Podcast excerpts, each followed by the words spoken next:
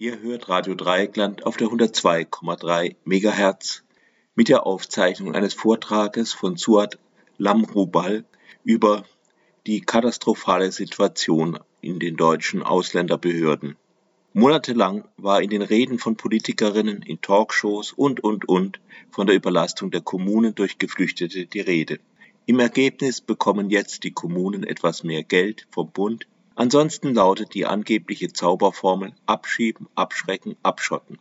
Die AfD dürfte sich freuen, dass ihr Lieblingsthema vom Kanzler höchstpersönlich zur Chefsache gemacht wurde. Damit soll nicht in Abrede gestellt werden, dass die Kommunen Probleme haben.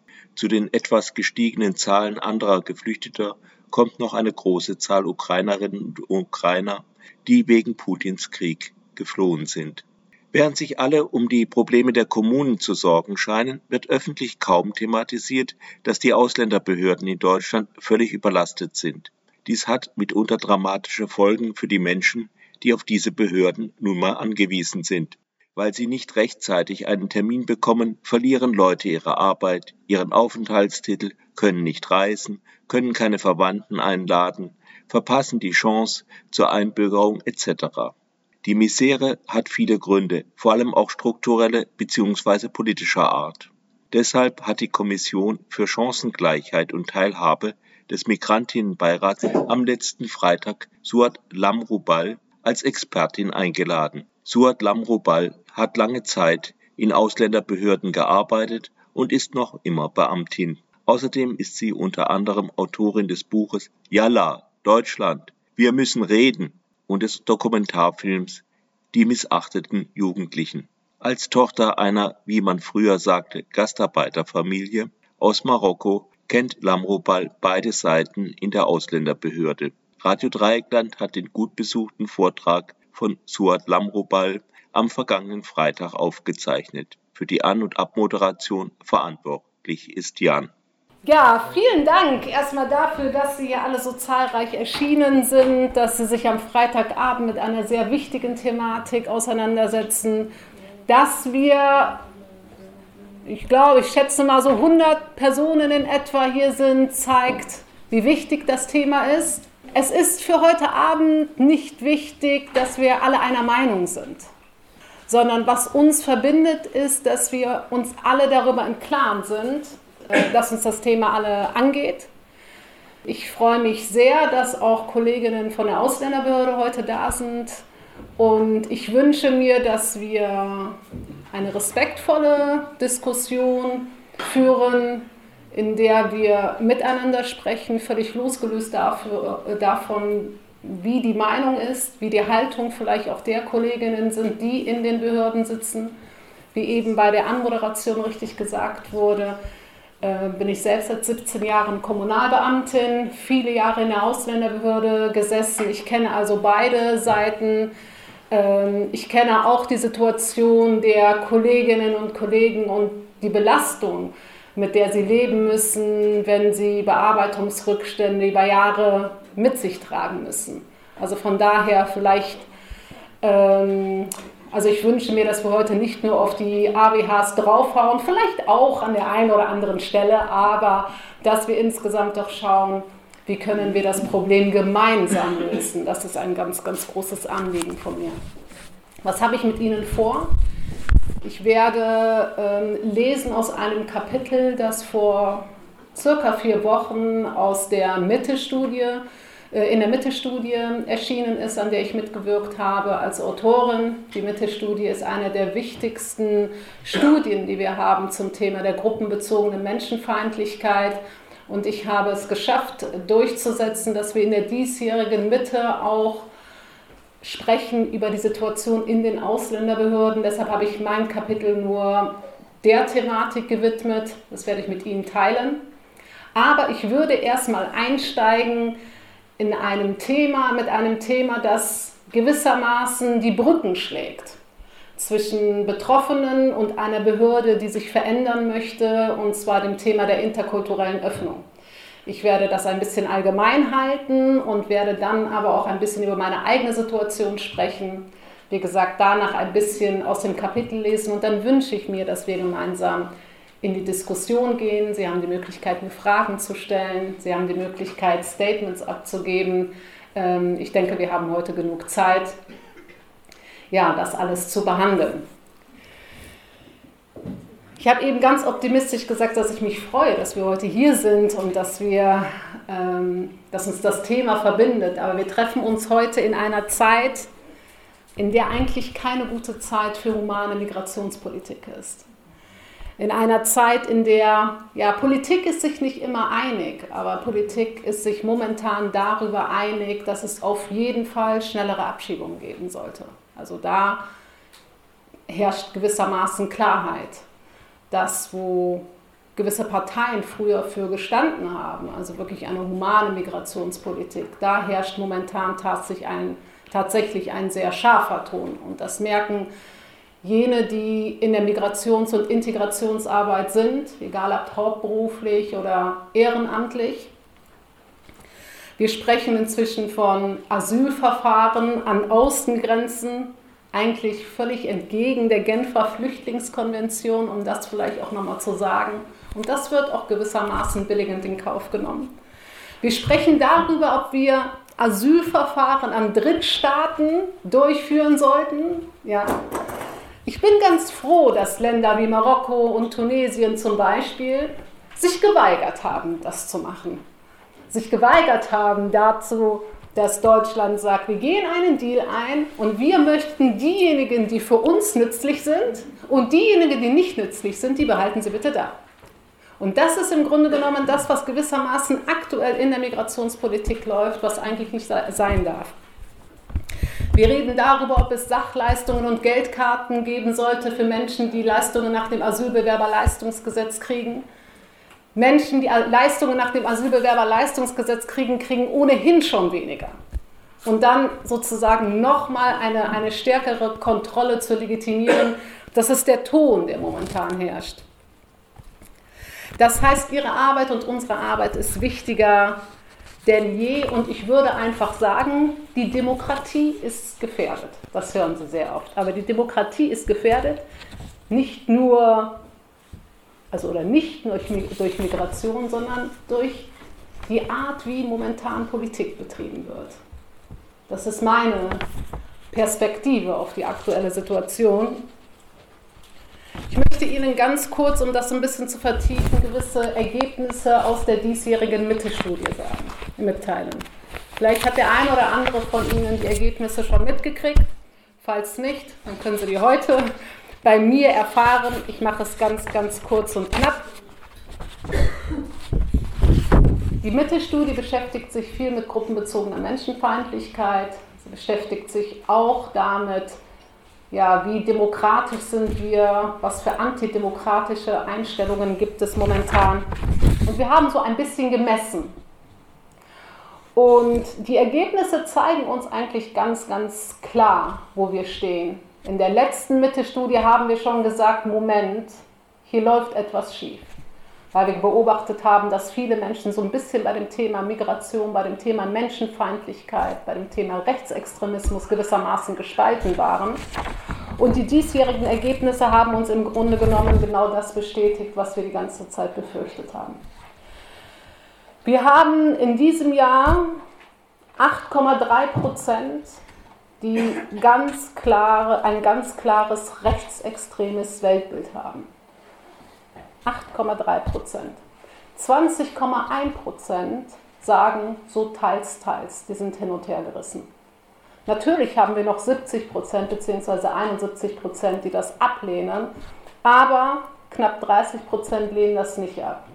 Diese Zahl ist insofern alarmierend, als in der letzten Gesundheit, in der letzten Mitte-Studie waren es lediglich 1,7 Prozent. Ja, von 1,7 auf 8,3 Prozent. Natürlich haben wir die Mitte-Studie durchgeführt im Rahmen oder in, ein bisschen in Bezug auf die Krisen, die wir momentan durchleben, die Krisen, in denen wir immer noch stecken. Und es zeigt, was die Krisen mit Menschen machen. Krisen führen nicht, wie manche Leute denken, dazu, dass der gesellschaftliche Zusammenhalt wächst zwischen allen Menschen, egal welcher Herkunft, sondern die Krisen führen dazu, dass man immer einen Buhmann sucht. Das ist das, was, das, was die Ergebnisse zeigen. Und Menschen, die anders aussehen, eine andere Sprache haben, eine andere Religion haben, keinen gesicherten Aufenthalt, die scheinen für dieses Problem tatsächlich mehr als geeignet zu sein. Wir haben bei der Fremdenfeindlichkeit 16,3 Prozent der Zustimmung, 30 Prozent teils, teils, das heißt 46 Prozent in etwa. Was die heutige Veranstaltung angeht, finde ich einen Wert oder eigentlich zwei Werte ganz, ganz wichtig. Wir haben Aussagen gemessen und eine der Aussagen hieß, die meisten Flüchtlinge kommen nur hierher, um das Sozialsystem auszunutzen.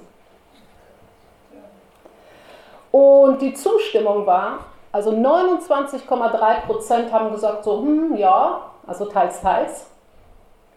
15,1 Prozent haben gesagt, ja, ja, stimme ich zu. Und 19 Prozent haben gesagt, stimme ich voll und ganz zu. Und wenn ich mir diese Ergebnisse vergegenwärtige, als nicht weiße Frau, als Deutsch-Marokkanerin, als Mutter von drei Kindern, dann gibt mir das kein gutes Gefühl. Das vielleicht einfach mal so ein bisschen dahingesagt.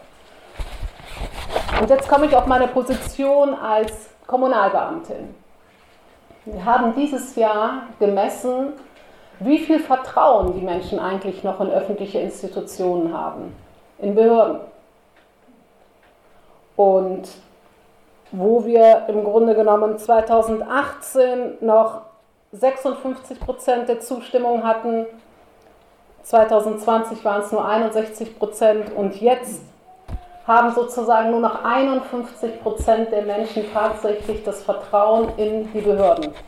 Und ich frage mich, warum das so ist. Darüber müssen wir nachdenken und darüber werden wir heute gemeinsam nachdenken. Lassen Sie uns deshalb heute erstmal sprechen über Rassismuskritik und Machtverhältnisse in Behörden. Das Ganze trägt auch das Thema der interkulturellen Öffnung. Ich werde mit Ihnen so ein bisschen kurz über diesen Begriff sprechen. Ich gehe mit Ihnen ein bisschen in die Vergangenheit, äh, schaue mir mit Ihnen die Fluchtbewegungen an. Und dann gehen wir einmal gemeinsam in die Höhle der Verwaltungslöwen, würde ich einfach mal so sagen. Sie hören wahrscheinlich immer wieder diesen Begriff interkulturelle Öffnung, interkulturelle Öffnung. Warum nenne ich den heute? Weil die interkulturelle Öffnung hat natürlich auch ganz viel damit zu tun, was eben vorgestellt wurde. Die Bearbeitungsrückstände in den Ausländerbehörden, die Haltung in den Ausländerbehörden, dieses starre System, das Thema, dass man einen Bescheid überhaupt nicht versteht, dass man Ausdrücke ja, hört, sie googelt und sie danach immer noch nicht versteht. All das hat auch was mit der interkulturellen Öffnung zu tun. Und wir reden schon im Grunde genommen seit, Ende, seit Ende der 80er Jahre über dieses Problem. Ob sich etwas bewegt hat, weiß ich nicht. Ich bin da nicht ganz so optimistisch. Ich fasse diesen Begriff immer in vier Punkten zusammen. A ist die interkulturelle Öffnung, die Anpassung an, an, die migrationsgesellschaftliche Realität, nichts anderes. Migration ist Realität und deshalb brauchen wir auch Strukturen, die sozusagen angepasst sind. Es ist für mich zweitens die Reflexion von eigenen Strukturen und Machtverhältnissen. Das heißt, sich zu fragen, was machen die Machtverhältnisse innerhalb von Behörden, welche negativen Auswirkungen haben diese. Das ist ein Punkt, über den wir sprechen müssen. Wir müssen auch darüber sprechen, wie können wir Migration mehr als Mehrwert definieren. Und interkulturelle Öffnung ist gewissermaßen auch eine Konfliktprävention. Denn Bearbeitungsrückstände und Konflikte in Ausländerbehörden sind sicherlich für alle Beteiligten ein, ein ganz, ganz großes Problem.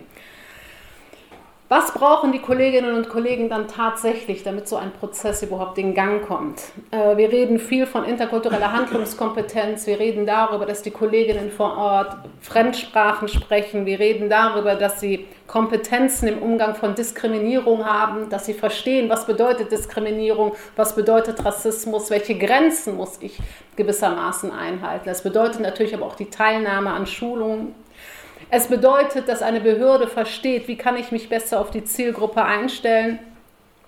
Und es bedeutet vor allem ausreichende, niederschwellige Informationsangebote. Ich würde sagen, dass die letzten Jahre uns ganz deutlich gezeigt haben, welchen Einfluss Migration auf unsere Realität hat und dass Migration, wie ich eben schon gesagt habe, eine Normalität ist. Ja, und Normalität bedeutet eigentlich, dass wir irgendwann nicht mehr darüber sprechen sollten. Nicht mehr darüber sprechen, welche Gefahren gehen von der Migration aus oder von den anderen Menschen, die zu uns kommen, sondern dass das Thema irgendwann, also ich mache meinen Job sehr gerne als äh, Fachexpertin für Migration und Integration, aber ich hoffe, dass dieser Job irgendwann wegfällt, weil das einfach bedeutet, dass Migration Normalität ist, ja, dass wir sozusagen in der Realität angekommen sind. Also schauen wir uns 2015, 2016 gemeinsam an. Ich kann mir vorstellen, dass dieser Zeitraum bei vielen von Ihnen noch sehr präsent äh, ist. Haben wir Menschen unter uns, die im Zeitraum 2015, 2016 zu uns nach Deutschland gekommen sind? Ah, sehr gut. Einige. Okay.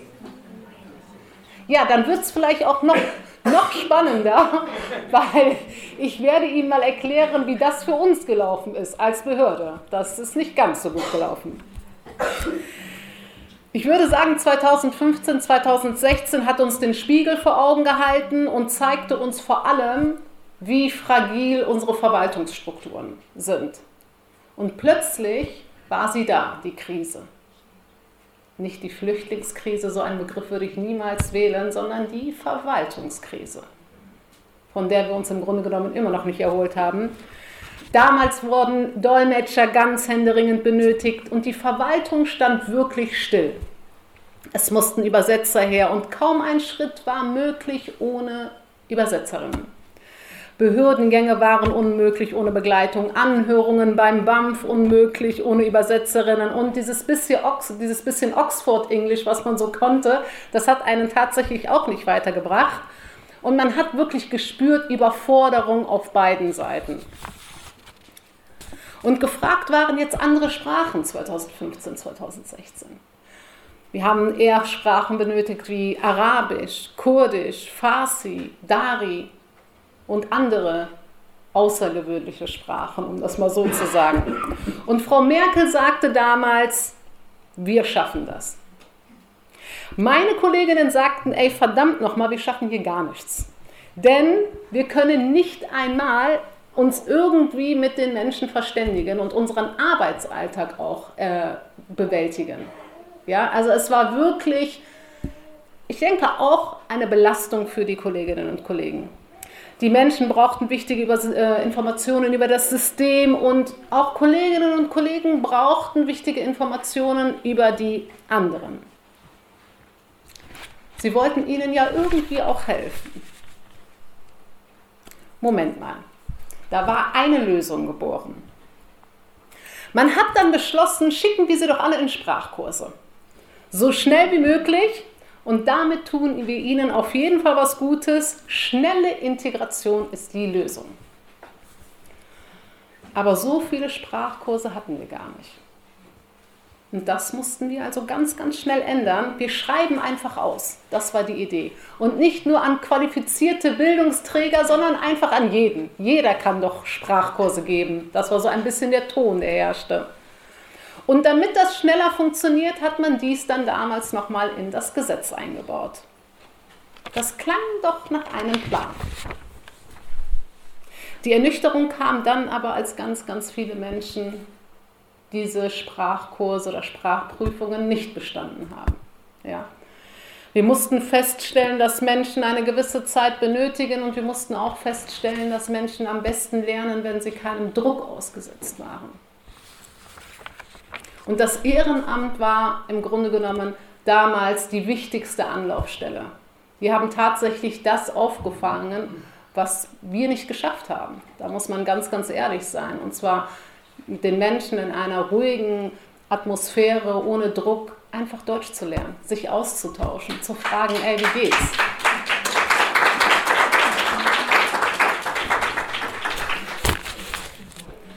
Und neben diesen ganzen Aspekten gab es dann noch einen anderen wichtigen Wandel. Und zwar Menschen mit Migrationshintergrund in der Verwaltung waren begehrter denn je. Das könnt ihr mir glauben. Und plötzlich entdeckte man dann den großen Mangel. Es waren zu wenige Mitarbeiterinnen mit Fremdsprachenkenntnissen und dieser heiß begehrten interkulturellen Kompetenz. Und ein Markt eröffnete sich. Und eins kann ich Ihnen verraten. Noch nie fühlte es sich so gut an, einen Migrationshintergrund zu haben. Das ist. Ich musste dann zwar immer wieder Kolleginnen erklären, dass ich nicht weiß, wie Geflüchtete ticken und dass ich zwar Arabisch spreche, aber mich auf Dari nicht verständigen konnte, aber das war in Ordnung. Das habe ich sehr, sehr gerne gemacht. Ich habe also 2010 erstmalig als Sachbearbeiterin in einer kommunalen Ausländerbehörde angefangen. 2006 bin ich in die Kommunalverwaltung, aber 2010. Und das war tatsächlich ein ganz großes Ziel aus meiner Kindheit. Ich habe damals immer gesehen, wie mein Vater in die Ausländerbehörde gegangen ist und am Anfang habe ich überhaupt nicht verstanden, warum zieht der einen Anzug an zur Ausländerbehörde? Aber jetzt verstehe ich, es war einfach ein Zeichen von Respekt, aber gewissermaßen auch von Angst. Und ich war tatsächlich noch klein und ich war in der Grundschule und ich bin dann halt so mitgegangen. Und mein Vater dachte, okay, die kann Deutsch, also versteht die das auch. Aber wenn man Deutsch kann, heißt das noch lange nicht, dass man Verwaltungssprache spricht. Aber ich erinnere mich halt tatsächlich an, dieser an diese Zeit, ja, auf der einen Seite gern, auf der anderen Seite nicht so gern, weil ich meine, als kleines Mädchen sieht man seinen Papa nicht so gerne in einer Situation, in der er einfach Angst hatte. Mein Papa war für mich der Held, der war stark und groß und dann war er in der Ausländerbehörde und dann, ja, hab ich, ja, ja, ja, ja. Der hat gar nichts mehr gesagt. Und das war für, da ist für mich der große Wunsch entstanden, ich möchte auf der anderen Seite sein. Also nicht so als Rache, um den Kolleginnen das Leben zur Hölle zu machen, sondern vielleicht einfach gewissermaßen dazu beizutragen, dass wenn Menschen in die Ausländerbehörde kommen, sie keine Angst haben müssen dass ich, und das habe ich sehr, sehr oft erlebt, dass Menschen kommen in die Ausländerbehörde, mich ganz vorsichtig auf Arabisch ansprechen und ich antworte mit einem Lächeln und alles ist gut. Oder sie können kein richtiges Deutsch und wir versuchen das einfach. Früher hat das auch irgendwie funktioniert mit Händen und Füßen. Mal ganz ehrlich. Mein Vater kann heute immer noch kein richtiges Deutsch. Und der ist schon 100 Jahre hier. Und als er damals kam als Gastarbeiter und er gebraucht wurde, da war das in Ordnung. Also warum stellen wir uns heute so an und die Sprachkenntnisse sind so existenziell? Das müssen wir uns gewissermaßen hinterfragen.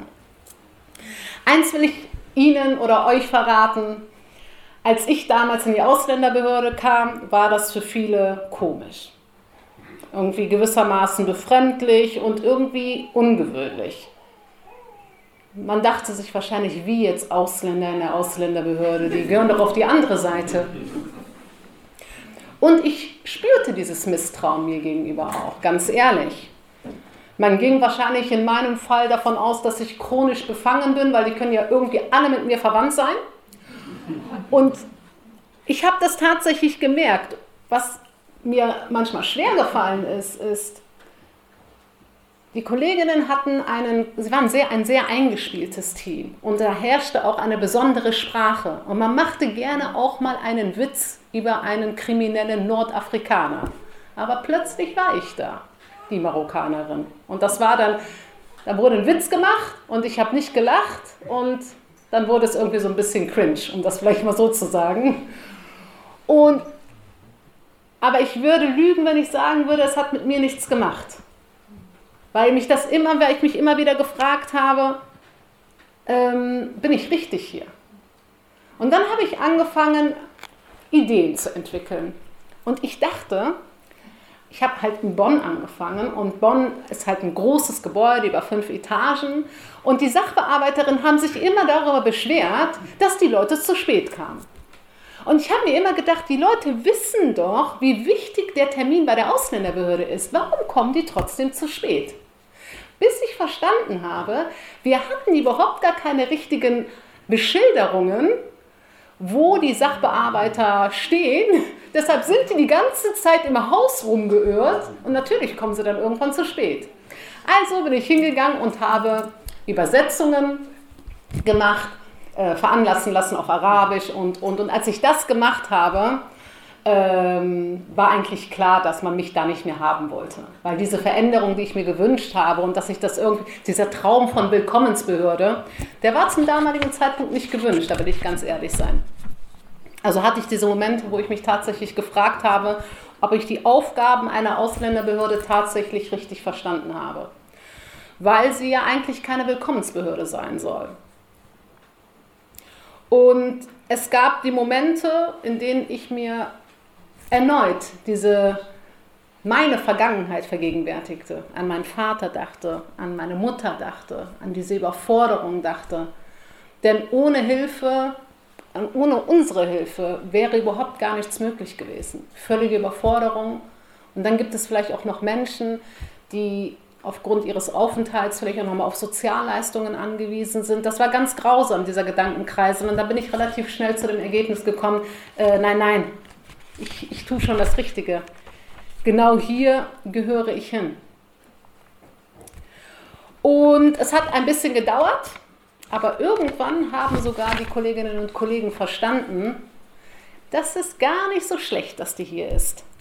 Denn ich habe angefangen zu übersetzen und durch die Übersetzungen sind die Konflikte einfach geringer geworden, Missverständnisse haben sich auf, äh, aufgelöst und man hat den Mehrwert gesehen. Man hat den Mehrwert erkannt von Menschen, die vielleicht einfach entweder interkulturell kompetent sind oder eine eigene kulturelle Geschichte mitbringen. Und jetzt frage ich Sie hier alle in dem Raum, das sind jetzt 17 Jahre her, seitdem ich in der Kommunalverwaltung arbeite. Was hat sich verändert? Das ist eine Frage, mit der wir uns heute auseinandersetzen. Hat sich beispielsweise die Zahl von Mitarbeiterinnen und Mitarbeitern mit Migrationsgeschichte in den Verwaltungen, vor allem in den Ausländerbehörden, tatsächlich verändert, erhöht? Haben sich Strukturen verändert? Ist also sozusagen diese migrationsgesellschaftliche Realität tatsächlich auch in der Mitte der Verwaltung angekommen? In den Zeiten sehr hoher Migrationsbewegungen Migrationsbewegungen werden noch steigen, das muss ich Ihnen nicht sagen, das sagt Ihnen jeder Migrationsexperte. In Zeiten von einem Fachmangel oder von Fach, Fachkräftemangel, auch das wird steigen. Die aktuellen Zahlen oder die letzten aktuellen Zahlen haben gesagt, dass 630.000 Arbeitsplätze nicht besetzt werden konnten. Also auf der einen Seite haben wir ganz, ganz viele Plätze, die nicht besetzt werden können. Und auf der anderen Seite haben wir ganz viele Menschen, die gerne arbeiten würden, aber nicht arbeiten dürfen. Und jetzt finden Sie das Problem. Irgendwie, irgendwie ist ein Fehler im System, würde ich jetzt einfach mal sagen. Ich möchte ganz, ganz kurz nur auf einen, einen Abschnitt eingehen, bevor wir es vielleicht noch mal ein bisschen konkreter, bevor wir konkreter in die, sozusagen in die Mitte der Ausländerbehörden schauen. Es wird sehr oft als Vorschlag genommen, wenn oder die Idee, es entsteht die Idee, wenn mehr Menschen mit Migrationshintergrund in den Ausländerbehörden arbeiten, haben wir keine, keine Probleme mehr. Wer glaubt nicht daran?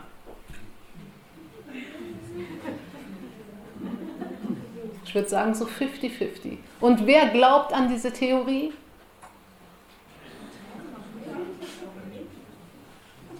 Okay, das sind sehr wenige.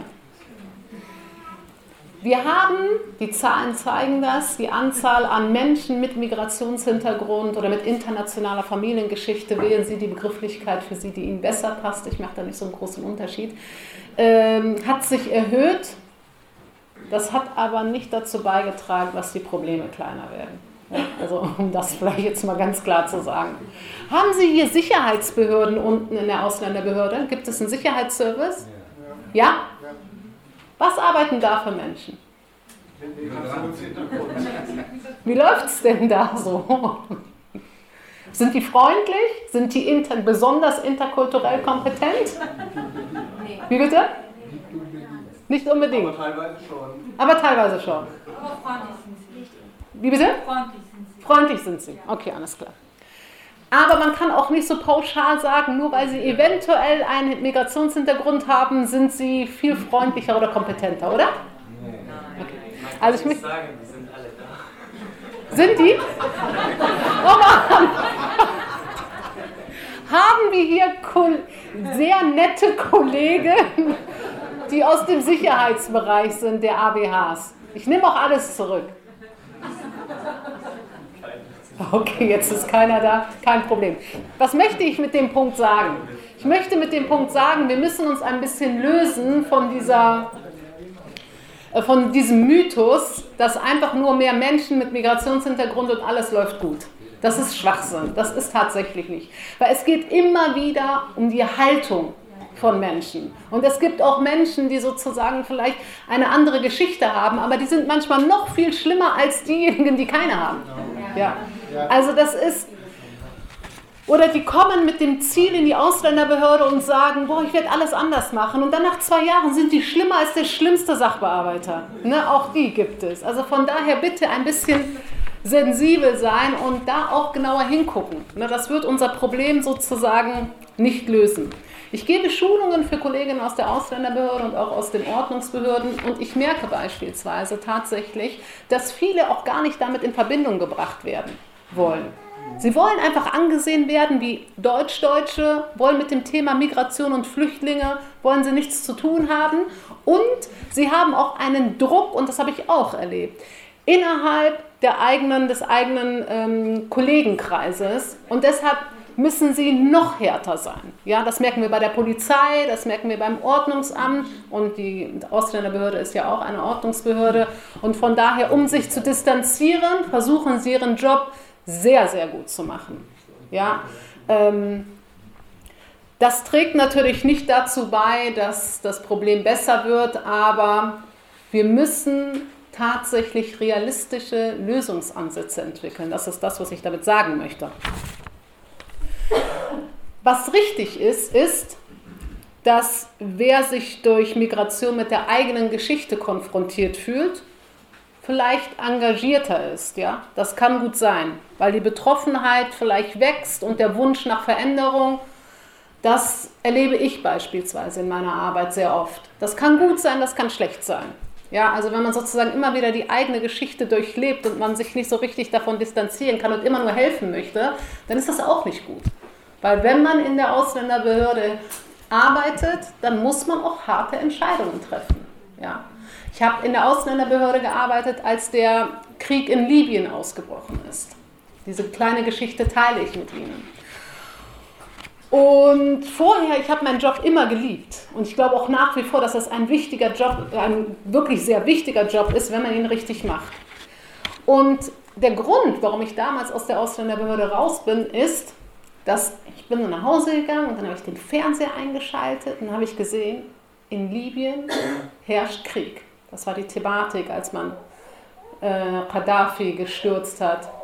Aber wir in der Ausländerbehörde hatten nicht die Befugnis, den Menschen eine, Aufenthalts, äh, eine Aufenthaltserlaubnis zu erteilen, weil es kein Ausweisungsverbot gab. Es gab diesen Beschluss nicht. Deshalb mussten sie die Leute trotzdem weiter äh, abschieben, die Pässe einziehen und mussten sich jeden Tag einreden, in Libyen herrscht kein Krieg, in Libyen herrscht kein Krieg. Und das löst natürlich Konflikte aus. Und als ich das gemerkt habe, habe ich gesagt, okay, ich suche mir einen anderen Job, ich gehe zur Stadtkasse oder sowas. Und das habe ich dann auch tatsächlich gemacht. Also nicht zur Stadtkasse gegangen, sondern mir einen anderen Job, weil ich gemerkt habe, dass es gewisse Konflikte äh, in mir hervorge, äh, hervorgerufen hat. Ein weiterer Konflikt, der im Arbeitsalltag oft Probleme bereitet, ist diese langen Warteschlangen. Ich sage das nochmal ganz, ganz klar. Ähm, ich war privilegierte Sachbearbeiterin. Ich durfte jeden Morgen, und das ist kein Freiburger Problem, das möchte ich heute nochmal sagen, das ist ein bundesweites Problem. Ja? Also Sie haben jetzt nicht hier Strukturen, wo ich jetzt auch komme und sage, oh Gott, was ist denn hier in Freiburg los? Gehen Sie mal nach Hessen, also in Frankfurt, schauen Sie mal, was in Stuttgart los ist, schauen Sie sich die ABH in Köln an, in Düsseldorf, Bochum und so kann ich die ganze Zeit ähm, weitermachen. Also begreifen Sie, dass das jetzt kein spezielles äh, Problem für Sie hier in Freiburg ist. Ja? Und wir werden auch auflösen, woran das liegt. Und als ich morgens immer an den Sachbearbeiter, als Sachbearbeiter, als privilegierte Sachbearbeiterin in einer langen Warteschlange in der Eiseskälte vorbeigegangen bin, hat mir das kein gutes Gefühl gegeben. Auch wenn ich danach in mein warmes Büro konnte und von oben auf die Menschen unten blicken konnte. Und ich wusste ganz genau, und die haben sich teilweise um 4, 5 Uhr morgens schon dahingestellt, und ich wusste, egal wie lange sie warten, am Ende werden sie nach Hause geschickt. Und einmal habe ich mitgekriegt, eine Vorgesetzte war damals stellvertretende Amtsleiterin und ein Kollege, die haben irgendwie so super Witze gemacht. Und dann sagt die Kollegin zum Kollegen, jetzt sei lieb, sonst musst du raus an die Warteschlange. Und das war, das hat mir nochmal gezeigt, dass dieses Gefühl für die Menschen, die da tatsächlich stehen, überhaupt nicht vorhanden ist. Dass das wirklich damit dass die Menschen Angst haben, existenzielle Ängste, ihren Job zu verlieren, ihr Studium nicht weitermachen zu können, nicht umziehen zu können, ihre Familienangehörigen, die schon seit Jahren im Ausland sind, hierher zu kriegen. Man verliert gewissermaßen nach Jahren vielleicht das Gefühl dafür. Und das darf nicht sein.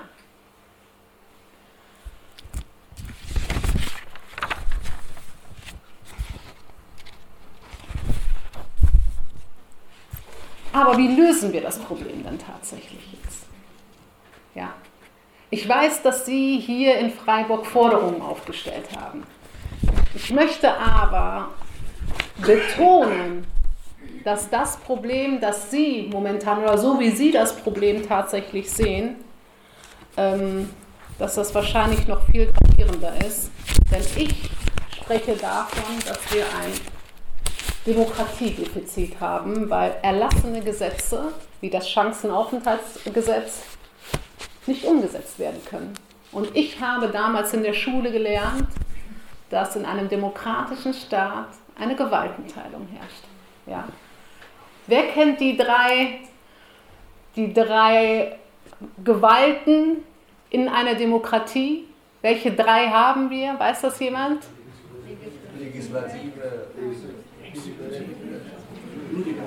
Sehr gut, bravo, perfekt. Und wenn, wenn Gesetze erlassen werden, ja, von der Legislative und diese von der Exekutive nicht ausgeführt werden, was haben wir dann? Für mich ein Demokratiedefizit. Also retten wir die Demokratie, würde ich doch mal sagen, oder? Ich will ganz kurz, bevor ich intensiver auf die Thematik eingehe, dieses Beispiel der Dame, die einen Antrag auf Chancenaufenthaltsrecht gestellt hat. Wir werden das heute nicht vertiefen können, aber Verständnisfrage. Die Dame hat einen sie ist, hat eine Duldung, ja, und hat einen Antrag gestellt und wartet, aber mit welcher Begründung? Weil es ist, ich möchte darauf antworten, weil damit sozusagen schon ein Kartenhäuschen zusammenfällt. Können Sie mir noch mal ganz kurz Sie hat eine Duldung nach 16b Aufenthaltsgesetz, ja. mhm. da ist ein Arbeitsverbot da. Und okay. der Rechtsanwalt hat einen Antrag gestellt auf 60a eine Duldung, wo man arbeiten dürfte. Okay. Das Regierungspräsidium Karlsruhe, die übergeordnete Ausländerbehörde, sagt, solange die Identitätsprüfung nicht abgeschlossen ist, ganz am Ende, und in ihrem, Krieg, in ihrem Heimatland in der Region ist Krieg im Moment, Auseinandersetzungen, äh, so lange kann sie die Arbeitserlaubnis nicht bekommen. Okay, also ein Duldungsgrund muss vorliegen und auch eine Duldung muss vorliegen und es gibt auch einen gewissen Zeitraum, ne, fünf Jahre und eine Stichtagsregelung und sowas, ne, das alles äh, müssen Sie beachten. Was falsch ist, ist, dass die Identität geklärt werden muss, bevor man eine Aufenthaltserlaubnis nach 104c erhält. Ja. Das heißt, die erstmalige Erteilung von 18 Monaten Dafür ist überhaupt gar kein Nachweis über die Identität erforderlich.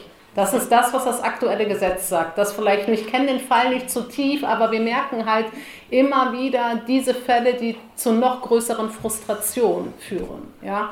Ähm, vielleicht treffen wir uns nochmal und sprechen gemeinsam über das Chancenaufenthaltsgesetz. Ich glaube, dass das ja für viele ganz, ganz interessant sein könnte, welche Möglichkeiten das wirklich bietet. Aber ich würde auch sagen, dass wir die Menschen nicht alleine lassen sollten. Ja. Genau, absolut. Das heißt, wenn jemand auch dieses Chancenaufenthaltsgesetz kriegt, ja, diese Aufenthaltserlaubnis von 18 Monaten, dann muss er in diesen 18 Monaten auch ganz, ganz viel besorgen, ja. Und wenn er das nicht kann, dann fällt er danach wieder zurück in die Duldung. Das ist eine einmalige äh, Erteilung. Bitte sensibel dafür sein. Nicht ganz schnell hingehen zur, Auf, äh, zur äh, Ausländerbehörde. Ich möchte mein Chancenaufenthaltsrecht, dann haben sie die 18 Monate, kriegen vielleicht auch Leistungen nach SGB II oder eine Aufenthaltserlaubnis, in der sie arbeiten können. Aber bitte bedenken Sie, dass innerhalb dieser 18 Monate Sie die Identität nachweisen müssen und im Grunde genommen die Sachen, die in den äh, Paragraphen, die dafür wichtig sind, und zwar Paragraph 25a und b, dass die dafür wichtig sind, ja, weil danach wieder in eine Duldung zu fallen, das bedeutet absolute Perspektivlosigkeit. Bitte seien Sie sensibel, auch für die Leute, die Sie begleiten, ja, die Sie beraten in der Funktion, dass Sie da wirklich vorausschauend denken.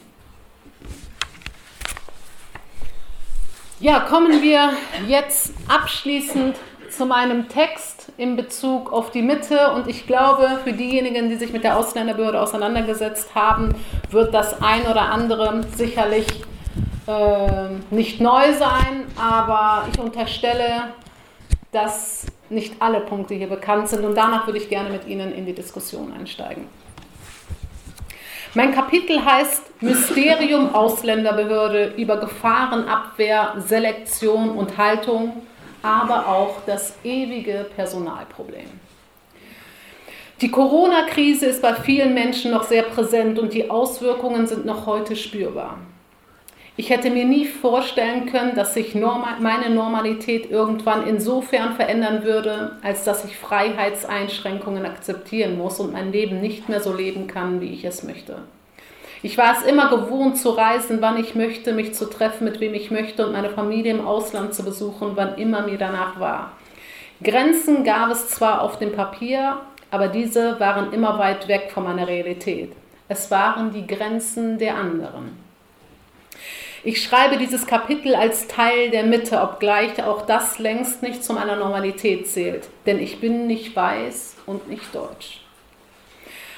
Einige Privilegien habe ich aber durch meinen deutschen Pass und ich werde mich nicht beklagen. Nicht in diesem Kapitel.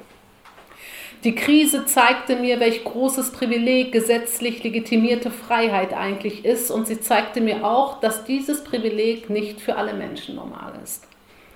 Die Mitte hat ihre Freiheit nach der Corona-Krise inzwischen zurück. Und wir freuen uns, dass wir die Krise gemeinsam hinter uns gebracht haben.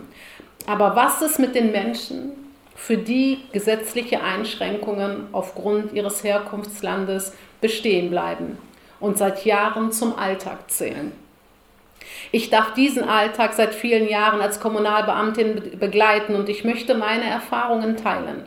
Dabei werde ich Kritik üben an den hiesigen Verwaltungsstrukturen und am Umgang mit Migration. Für die einen ist meine Kritik Teil der Lösung, für die anderen Teil des Problems. Denn die Widersprüche gegen die Veränderungsprozesse innerhalb von Behörden sind enorm und somit bringt mir diese Kritik nicht nur Beifall. Wie sich die Meinungen über den Wunsch nach der Anpassung von Behördenstrukturen unterscheiden, merke ich an den Zuschriften, die mich seit meiner Veröffentlichung meines Buches Jalla Deutschland, wir müssen reden erreichen. Die Zuschriften sind interessant. Sie verdeutlichen eine gesellschaftliche Spaltung in Bezug auf die Haltung der Deutschen zur Migration. Ich lese alle Zuschriften. Im Gedächtnis bleiben mir aber hauptsächlich die verzweifelten Menschen, die Ausgrenzung erleiden und sich den Behörden machtlos ausgeliefert fühlen. Jene Stimmen, die verzweifelt versuchen, mit Einschränkungsversuchen ihre Privilegien zu sichern, nehme ich wahr. Ich nehme sie wirklich wahr. Ich könnte mein Privileg, assimilierter Teil der Gesellschaft zu sein, als deutsche Kommunalbeamtin ausnutzen und mich abwenden und den Satz Amtssprache ist Deutsch verinnerlichen. Doch bin ich es nie gewohnt gewesen, den Weg des geringsten Widerstandes zu gehen. Ich schreibe also dieses Kapitel als eine Art Denkanstoß durch meine Einblicke in die Berufspraxis innerhalb einer Behörde. Mein Ziel dabei ist die Reflexion von Behördenstrukturen im Kontext von Flucht und Migration. Thematisieren werde ich die Situation von Menschen ohne deutsche Staatsangehörigkeit in Kommunen, aber auch, wie dies die gesamte Gesellschaft beeinflusst. Vorrangig geht es um den Umgang mit Menschen in kommunalen Ausländerbehörden und in anderen Abteilungen einer Verwaltung, die für die Unterbringung und für die Integration von Geflüchteten und Migrantinnen zuständig sind. Mein Denkanstoß richtet sich an die Verantwortlichen in Kommunen, vor allem aber auch an die Landes- und Bundesregierung und sollte nicht nur als Kritik, sondern als eine Art Einladung zur Selbstreflexion gewertet werden. Kommunen tragen nicht die alleinige Verantwortung, sondern sind das Resultat einer Zusammenarbeit der benannten Ebenen. Es ist aber auch meine dringliche Bitte, die Stimmen derer zu hören, die keine Wählerinnen und Wähler sind, dennoch gleichwertige Menschen mit gleichberechtigten Ansprüchen. Teilhabemöglichkeiten sind die Basis einer gelungenen Integration. Wie ist die aktuelle Situation von Menschen, die aufgrund von Fluchtursachen eine neue Heimat suchen, allerdings nicht aus diesen privilegierten Herkunftsländern kommen? Wie sieht hier die kommunale Migrationsarbeit aus? Welchem Personenkreis wird Integration durch vorhandene Angebote ermöglicht und für welche Menschen sind keine unterstützenden Strukturen vorhanden? Inwiefern kann nicht einmal das Erfüllen gesetzlicher Voraussetzungen ihre Situation begünstigen? Ungleichbehandlung in Verwaltung und Ungleichverteilung vorhandener Kapazitäten haben gravierende Auswirkungen auf die Integration und auf die Situation aller Menschen in Kommunen. Welche Konflikte dadurch ausgelöst werden und dass stabile und humane Verwaltungsstrukturen die beste Prävention für alle sind, werde ich mit diesem Kapitel deutlich machen. Ausländerbehörden, ein Ort fern von Willkommenskultur. Seit vielen Jahren klagen Menschen darüber, dass mit ihnen nicht gerecht in Behörden umgegangen wird. Sie berichten über Abwertungen, über Druck, über Drohungen, über Diskriminierung. Sie berichten von Überforderungen, fehlenden niederschwelligen Informationsangeboten und langen Bearbeitungszeiten. Sie berichten über Ängste, über Perspektivlosigkeit, über Stigmatisierung und Ausgrenzung.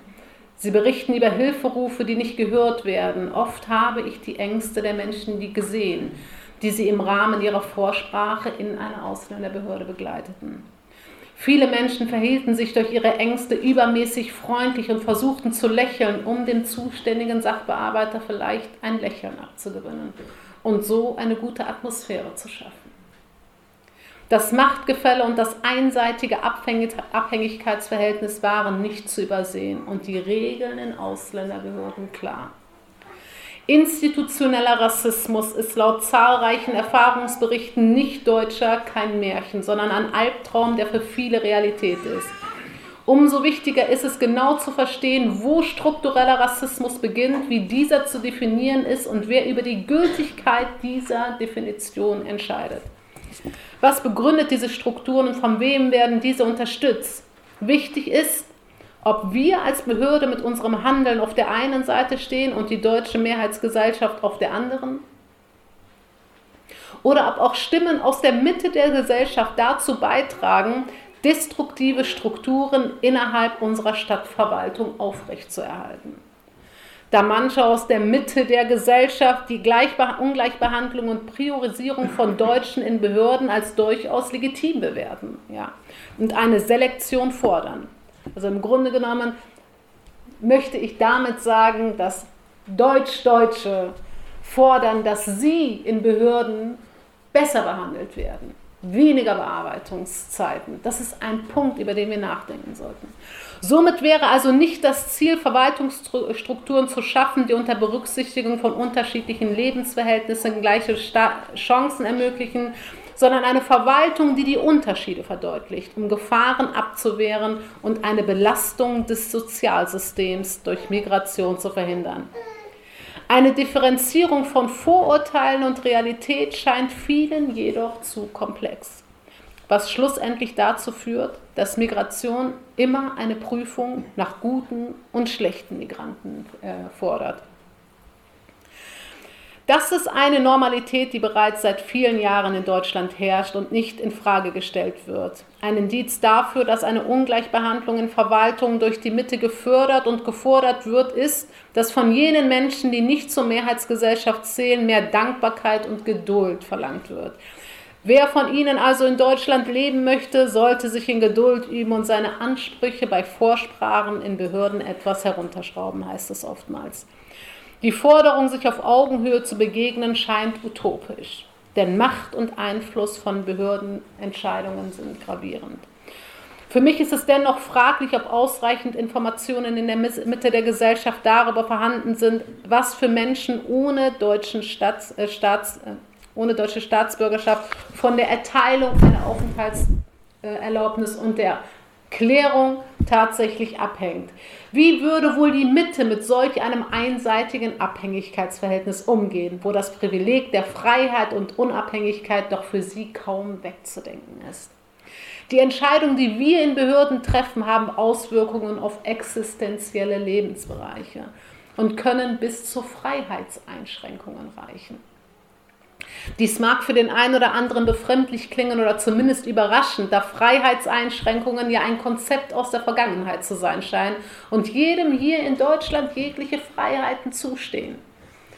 Wir denken nur für einen kleinen Moment an die Corona-Krise welche Auswirkungen der jeweilige Aufenthaltsstatus, über den, einen, über den auch in kommunalen Ausländerbehörden entschieden wird, tatsächlich auf die Freiheit der Menschen haben kann, werde ich ganz kurz erläutern.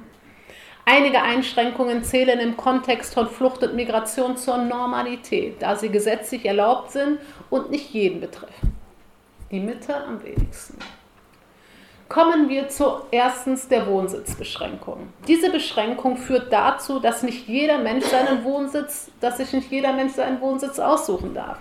Es muss entweder eine bestimmte Aufenthaltsdauer erfüllt sein oder sonstige wichtige Kriterien wie ein Berufswechsel beispielsweise, der einen Umzug rechtfertigt. Außerdem bedarf es in der Regel der Zustimmung der Ausländerbehörden. Das ist eine Freiheitsbeschränkung. Zweitens, eine Duldung schränkt die Bewegungsfreiheit nicht nur ein, sondern geht teilweise so weit, dass das alleinige Anmieten einer Wohnung gesetzlich untersagt wird. Menschen wird vorgeschrieben, sich in Sammelunterkünfte, Ankerzentren, Landesunterkünften aufzuhalten. Auch hier wird eine Freiheitseinschränkung gesetzlich legitimiert. Der Aufenthaltsstatus entscheidet über den Beruf den Beruf den Menschen ausüben dürfen. Und teilweise geht es so weit, dass sogar Arbeitgeberinnen vorgeschrieben werden und ein Wechsel umgehend angezeigt werden muss. Selbstständige Tätigkeiten dürfen in vielen Fällen einer Prüfung, äh, bedürfen in vielen Fällen einer Prüfung oder sind schlichtweg untersagt. Hier gibt es einen Unterschied zu der eigentlichen Demokratie, wenn wir beispielsweise über die Berufsfreiheit sprechen. Ja, das Grundgesetz legt ja einen Artikel fest, der im Grunde genommen den Beruf und die Berufsausübung regelt, den Artikel 12 des Grundgesetzes. Auf den dürfen sich aber nur deutsche und EU-Bürger berufen. Das wissen Sie wahrscheinlich. Man kann natürlich trotzdem im Rahmen des Gesetzes sich dann irgendwie trotzdem auf einen anderen Artikel berufen, auf den Artikel 2. Aber Fakt ist, dass unsere Verfassung und unser Grundgesetz völlig losgelöst davon, was die Aufenthalt, was die Ausländerbehörden entscheiden, diese Unterscheidung legitimiert. Ja. Sie ist erlaubt, um das vielleicht nochmal zu sagen. Ein Studium ist in Deutschland auch nicht jedem erlaubt. Auch wenn Menschen über Jahre in einem Duldungsstatus verharren, ist dies längst kein Grund, sich in Form eines Studiums weiterbilden zu dürfen. Und wer sich aus einem Drittstaat für ein Studium in Deutschland entscheidet, kann auf keine finanzielle Unterstützung hoffen. Ein Wechsel des Studiengangs oder eine Überschreitung der Regelstudienzeit können zu Schwierigkeiten führen. Und ich möchte vielleicht auf diese Gruppe ganz kurz eingehen, die eine Aufenthaltserlaubnis zum Studium hier haben. Wir sagen also auf der einen Seite, wir brauchen ganz, ganz viele qualifizierte Fachkräfte. Wir brauchen zum Beispiel viele Ingenieure. Auch, ich sage das nicht nur, weil ich selbst Deutsch-Marokkanerin bin, aber gerade aus den Maghreb-Staaten, ne, Marokko, Tunesien, haben wir sehr viele Menschen, die äh, hier nach Deutschland kommen, entweder Informatik oder Ingenieurwesen äh, studieren. Und es wird allerdings vorausgesetzt, dass sie ihren Lebensunterhalt selbst sicherstellen, beziehungsweise der soll aus dem Heimatland sichergestellt werden. Jetzt mal ganz ehrlich, also ich kenne den aktuellen Regelsatz nicht, wie viel das ist. Zu meiner Zeit waren es irgendwie so 630, 650 Euro. Sollten nachgewiesen werden, also der Student oder die Studentin sollte nachweisen, bitte? 900. Ja, inzwischen 900 sehen Sie. Boah, 900, 600 waren schon viel. Naja, wenn man sich überlegt, dass Menschen aus dem Ausland, aus Marokko, den Kindern 900 Euro schicken können, dann brauchen die ihre Kinder gar nicht nach Deutschland schicken.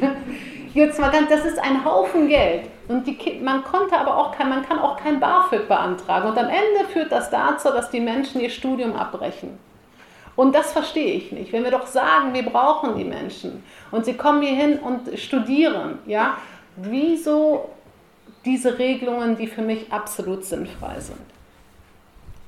Ich könnte diese Liste um einige Punkte erweitern. Sie soll aber erstmal sozusagen nur einen kleinen Überblick darüber bieten, ähm, was das alles mit Freiheitseinschränkungen zu tun hat. Wir halten also zwei Punkte fest. Grundlage für die Art von Freiheiten, die Menschen eingeräumt wird, ist das jeweilige Herkunftsland und die Bleibeperspektive und die Rechte, die die Demokratie garantiert, sind vorrangig für Bürgerinnen und Bürgerinnen des deutschen Staates. Was sagt die Zeit? Ich frage Sie ganz kurz. Wir haben noch ein paar Minuten. Okay, in ein paar Minuten schaffe ich das nicht, deshalb werde ich trotzdem, wir werden den, den, den Vortrag nicht zu Ende ähm, machen können, aber es ist gar nicht so schlimm, weil ich das sowieso viel interessanter finde, mit Ihnen in den Austausch zu gehen. Lese also noch mal noch die letzte Seite und dann können wir gerne die Diskussion starten. Der Mehrwert und der Nutzen von Migrantinnen und Geflüchteten muss sich über den gesamten Zeitraum ihres Aufenthaltes zeigen. Dies wird gesichert durch regelmäßige Kontrollen in den Ausländerbehörden. Der Erhalt eines unbefristeten Aufenthaltsstatus und die Einbürgerung befreien von dieser Art Kontrolle. Daher sind sie das Ziel von ganz, ganz vielen Menschen. Ich habe vor wenigen Tagen mit jemandem gesprochen, der hat sich nicht einbürgern lassen, obwohl er schon 40 Jahre hier ist. Und ich habe gesagt, ey, warum? Lass dich doch einbürgern. Und er hat, der hat mir dieselbe Frage gestellt. Er hat gesagt, warum? Ich sage, ja, dann hast du doch vielleicht mehr Rechte. Und dann hat er gesagt, ich habe eine Niederlassungserlaubnis, das reicht mir. Sage, ja, aber du weißt doch als Deutscher und so. Ich hatte gar keine richtigen Argumente. Ich wollte einfach, dass er sich einbürgern lässt, weil er für mich deutsch war. Und dann hat er zu mir gesagt, und ich fand den Spruch richtig gut, er hat zu mir gesagt, der einzige Grund, aus dem ich mich einbürgern lassen würde, wäre, dass ich dann nie wieder in die Ausländerbehörde muss. Und damit würde ich sagen, ich schließe meinen Vortrag hiermit ab und lassen Sie uns gerne zusammen in die Diskussion.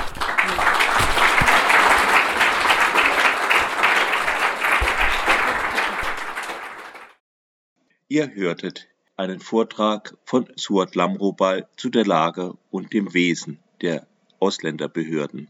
Es entspann sich danach eine Diskussion, die etwa eine Stunde ging und länger gegangen wäre, wäre sie nicht abgebrochen worden. Frau Lamrobal machte den kurzfristigen Lösungsvorschlag, man solle wie während der Corona-Krise Personal in die Gesundheitsämter verlegt wurden. Dies nun auch mit der Ausländerbehörde machen, so lange bis alle liegen gebliebene Arbeit abgearbeitet sei. Der Leiter der Freiburger Ausländerbehörde, Herr Steiner, widersprach mit dem Argument, dass auch andere Ämter unter Personalmangel leiden würden und dass das Ausländerrecht die komplizierteste Materie in der Verwaltung sei. Es gab noch den Vorschlag, dass Migrantinnenorganisationen zuarbeiten könnten und einen Aufruf von Frau Lamrobal, sich doch auf offene Stellen bei den Ausländerbehörden zu bewerben. Generell scheint das Problem aber zu sein, dass die Probleme, die Menschen wegen der überlasteten Ausländerbehörde haben, zu wenig wahrgenommen werden und dass die politische Dringlichkeit eine andere zu sein scheint. Schließlich haben Menschen, die die Ausländerbehörde brauchen, in der Regel auch kein Stimmrecht in Deutschland. Immerhin wird sich der Ausschuss für Migration und Integration des Freiburger Gemeinderates am 7. Dezember mit dem Thema befassen. Radio Dreieckland wird das Thema weiter verfolgen